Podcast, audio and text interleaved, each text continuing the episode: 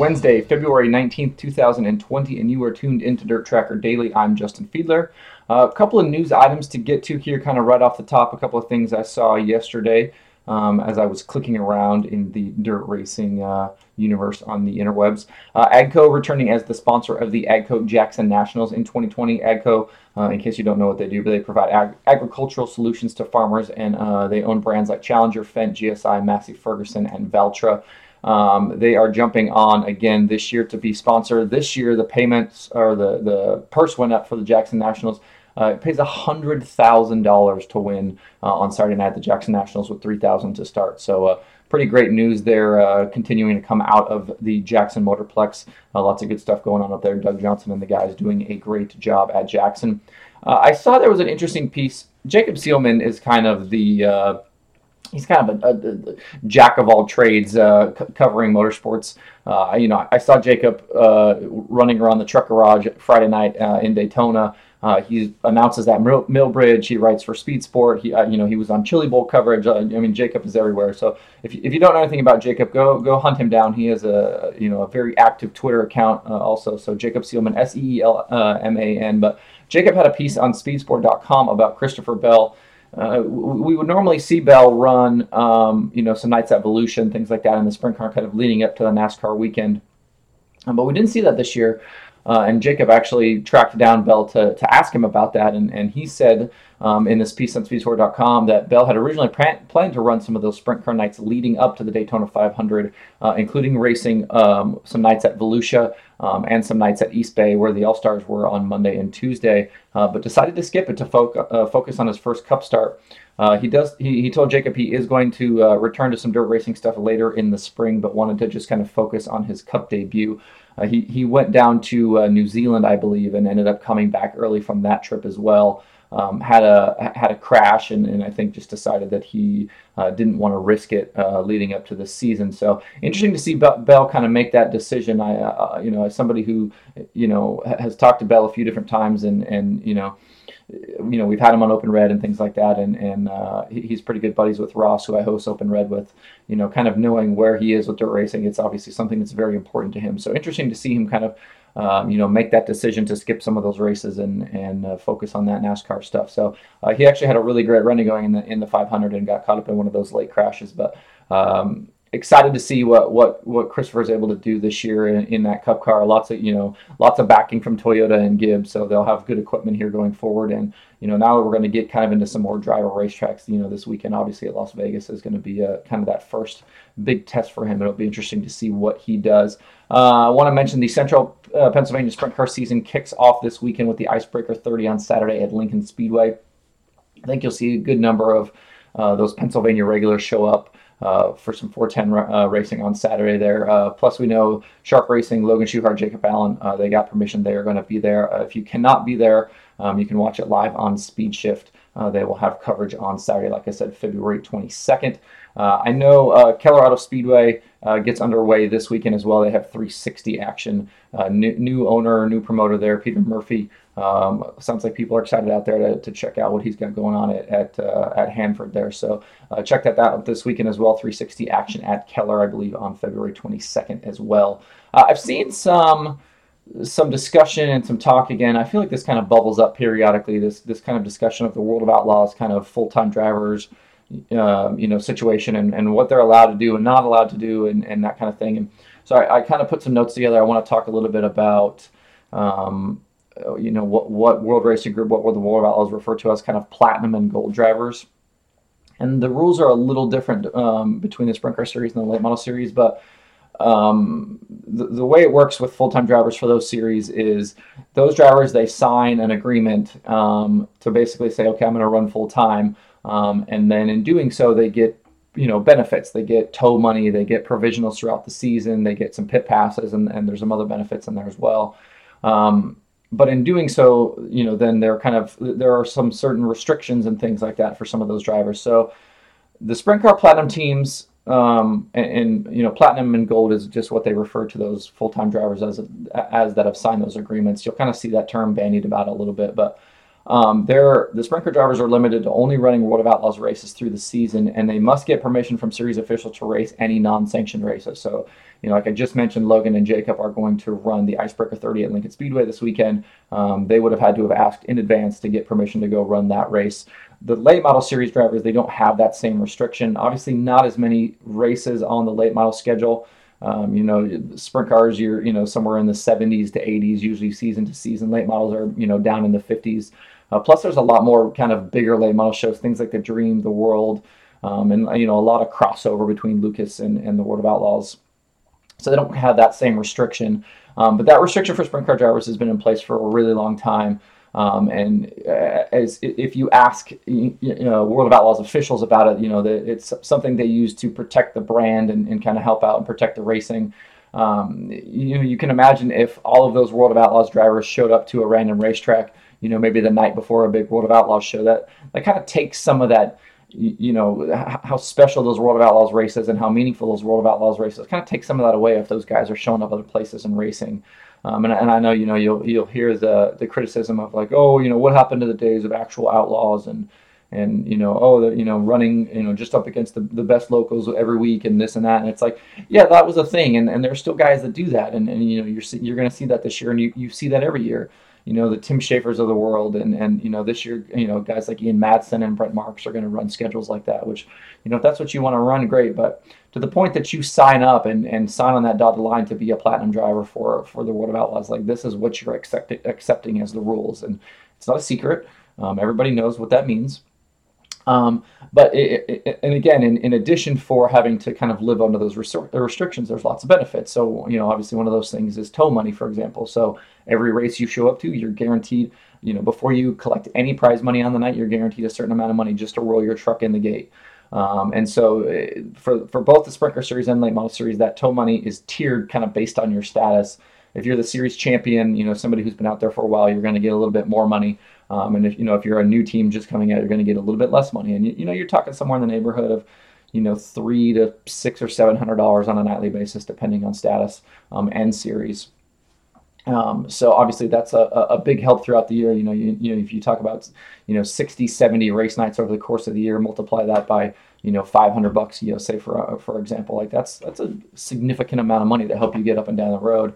Um, and that doesn't include sponsorship. That doesn't include any prize money or things like that that you earn throughout the season.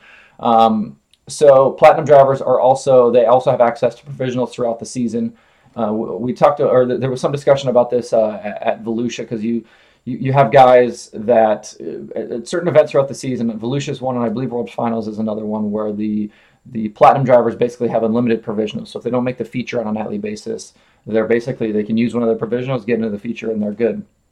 But somebody, for example, like Mason Daniel on the Sprint Car Series, who's a rookie this season, he's not technically a platinum driver yet. They refer to him as a gold driver uh, because he didn't race full time last season because he's new this year. He he gets a lot of those benefits, but not quite to that level. So he only has a couple of provisionals available to him um, until the summertime. Uh, and, and they say your platinum status when you're a gold driver you, doesn't start till after the fifth night of racing on the season. So once he gets past that fifth night, um, then he'll get full platinum status th- through the remainder of the season. And obviously that's a way to just you know make sure that guys aren't saying they're going to be a platinum driver for you know one event to get whatever benefits and then drop out after that.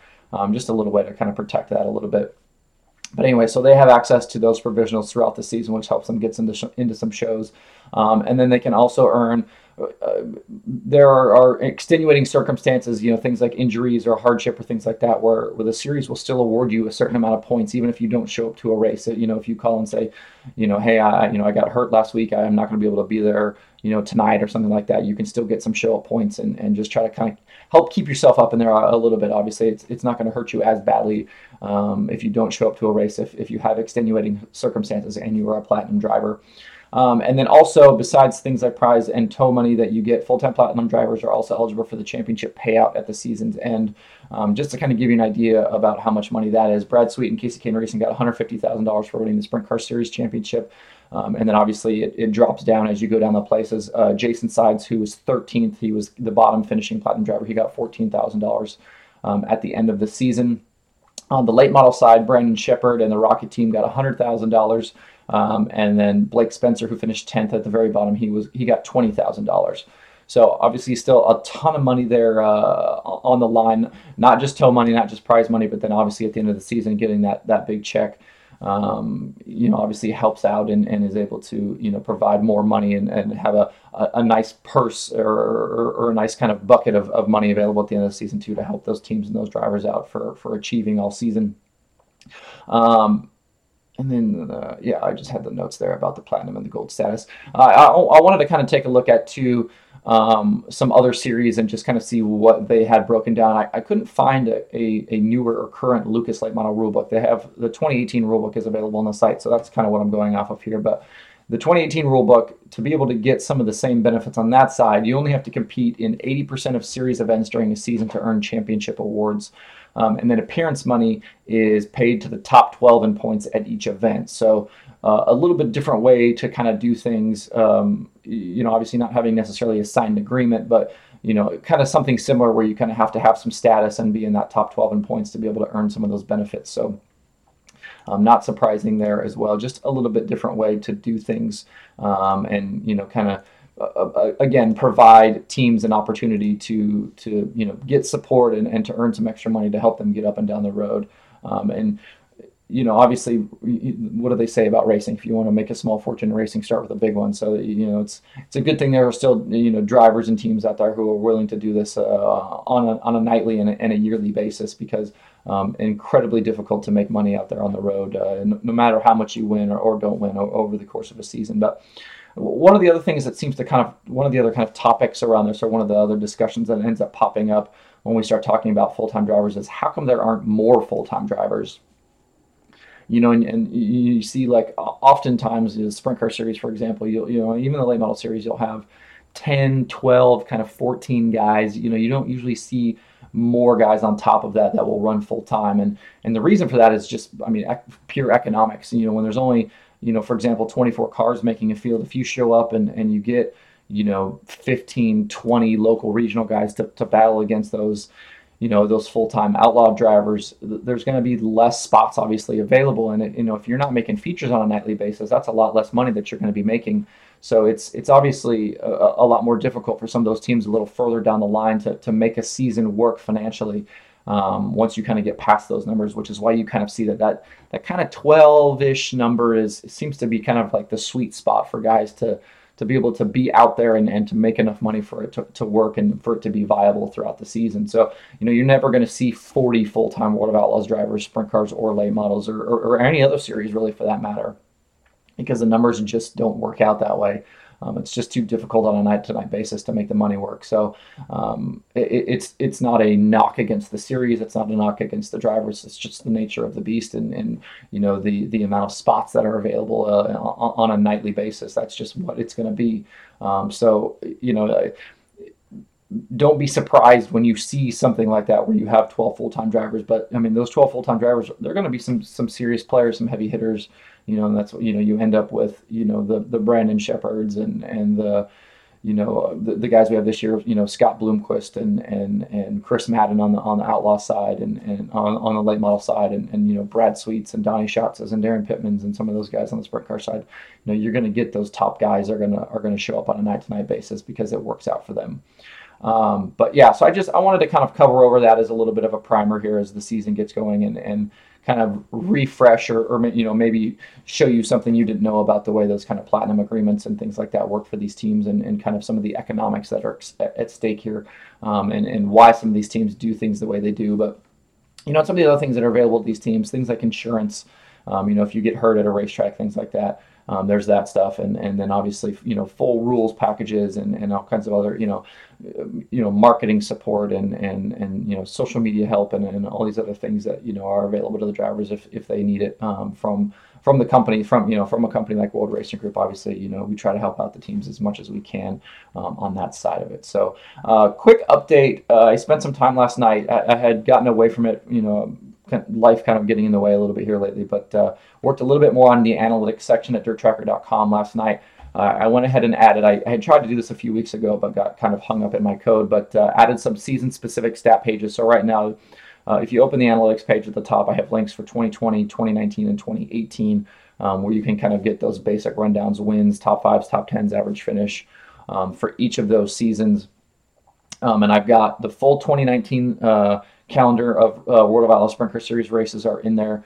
Uh, I have the first three races of 2020 in there, and then I, I'm going to go back through and I'll start backfilling uh, what other, other, seasons I can find. So I put the first, uh, I put the two uh, World Finals shows from 2018 are, are, in there, and as I get going here, I need to make a few adjustments um, to some things to get some of those 2018 races in. So I'll be working on that. So might be a little slow at first getting those 2018 races in, and then they'll kind of come in big chunks as I'm able to add races quicker uh, once I get some of my code worked out. But uh, continuing to add races and then continuing to kind of build out some more of those stats and analytics and things like that will be there. So keep an eye on that. Uh, get a quick check of the Dirt Tracker pay per view schedule for tonight. Texas Motor Speedway again uh, for the Lone Star Stock Car Tour. That will be live on Speed Shift. Uh, so if you are looking for something to watch tonight, go check out Speed Shift. Uh, appreciate you tuning in today. You can find Dirt Tracker Daily on Apple Podcasts, Spotify, Stitcher, or where you get podcasts. Please subscribe, leave me a review, and tell your friends.